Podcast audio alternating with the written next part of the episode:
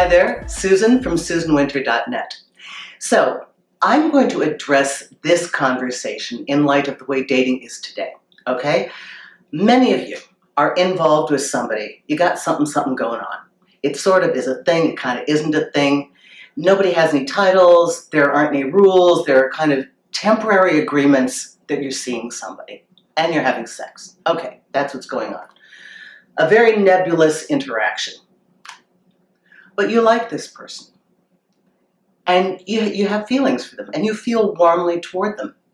But they are intent upon editing you. I know because I've been there. When I did my research, and I see this more and more in modern day life, people want to edit your emotions because they're uncomfortable having emotions at all in this dynamic. Okay, here's where I have a real issue with that, and you should too.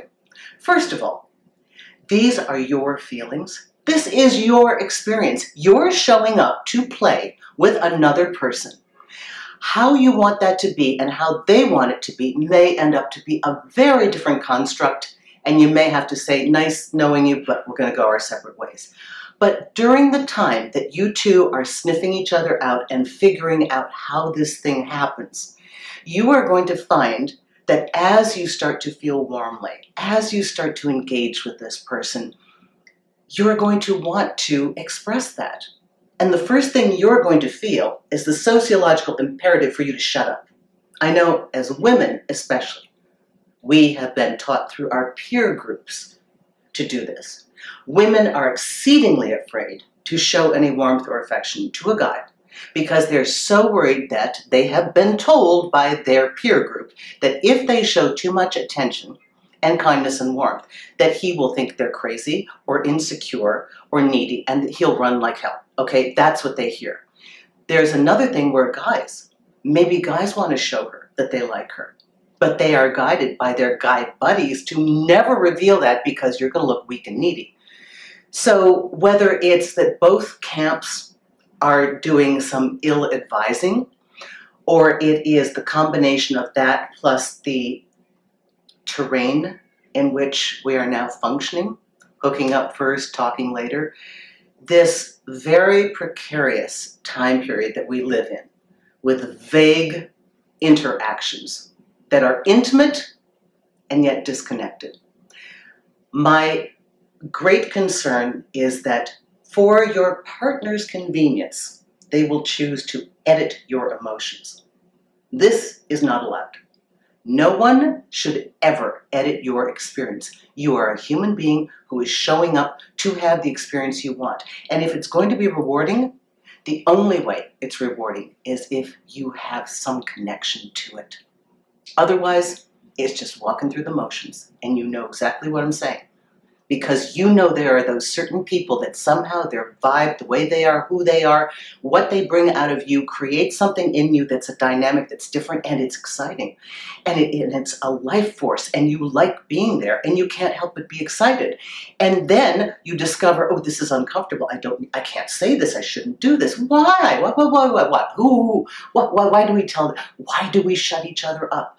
Why do we continue to tell our peer group, no, no, no, don't feel. Don't feel, uh, look cool, pull back, retract, ooh, ooh, ooh, you might get hurt. Uh, you know, it's like a paranoid society of a bunch of children that aren't learning how to manage their own emotions. So the fact that your partner is uncomfortable with feelings, I'm sorry, you're not in charge of what I'm going to feel. And you should really know that that is your inherent right. I remember saying to somebody uh, more than once, I mean, I had my intro speeches, I had all my speeches, every segment along the line, because I started to know these are patterns. I'm going to go through the same pattern all the time. I'm going to get the same kind of resistance. And I remember saying, I'm here to experience the greatest connection I can experience with you. I want to feel everything. That's my goal. Why be here otherwise? You don't have to mirror me. I'd love it if you do, but for God's sake, don't edit me just because you don't want to feel. Now, that takes ownership of your emotions. What you're basically telling your partner in whatever language you want to convey this, verbal or not. I'm here to show up completely with my emotions, to participate with you. It's not your business to edit. to limit or to confine my experience to the comfort levels that you want, which is like nothing. I'm not crazy. I'm not going to slash your wardrobe. I'm not going to slash your tires. I'm not going to write you up poorly on Facebook. I'm not crazy. I just want to feel. And I would prefer that you don't edit me. Now, there's something magical that happens. You see, it only takes one person to shift the entire temperature of a connection. One person can alter, it's like a tipping, tipping factor. One person opening up and being free to feel allows the other person who has been constricted either by their social group or by what they think is the way to handle modern dating or by their own fears. It allows that person to open up and feel. Again, we open the door, we never drag them through it. But our opening the door to our own emotions creates the possibility that that other person who would otherwise repress you and repress themselves can now come and show up more fully. And that's the trick. You see, this is this is the big, big, big secret that nobody's getting. Everybody wants to be out there and they're guarding and guarding and protecting. You don't get love that way. You don't even get meaning. You don't even get satisfaction for showing up. You get nothing because you're paralyzed. When you open up and you start to take ownership of your own emotions, and yes, chances are you'll get some boo boos. Chances are that you will feel some pain. Part of the game. It's not that we ignore it, it's that we learn to work through it and be resilient.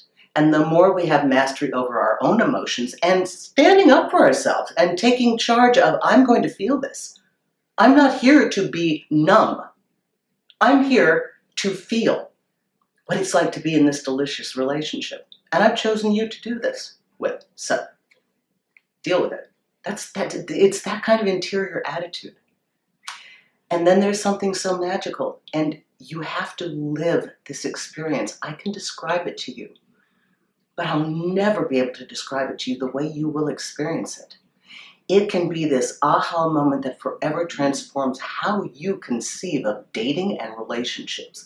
When you finally show up in your own sovereignty and your own strength, and you just, you're there. And this person, they'll be terrified but they'll be excited and they'll be curious. And they'll be incentivized. Because you know what? You're having a lot of fun. And it's, it's kind of exciting to watch. And it's certainly exciting to participate with. So let's reframe how we look at relationships. And rather than tiptoeing carefully and guarding ourselves, let us take an attitude of bravery and boldness. For God's sake, you're there, then be there right? And enjoy yourself. And remember, one person can alter the dynamic of that relationship. It is incredible, and I ask that if you have the mindset to do so, go and test it. Go and test it. Test it to the degree that you are comfortable, okay? And you will find there is magic at the end of this. It is amazing what you can create out of the apparent label of nothing. Okay? Susan Winter for SusanWinter.net.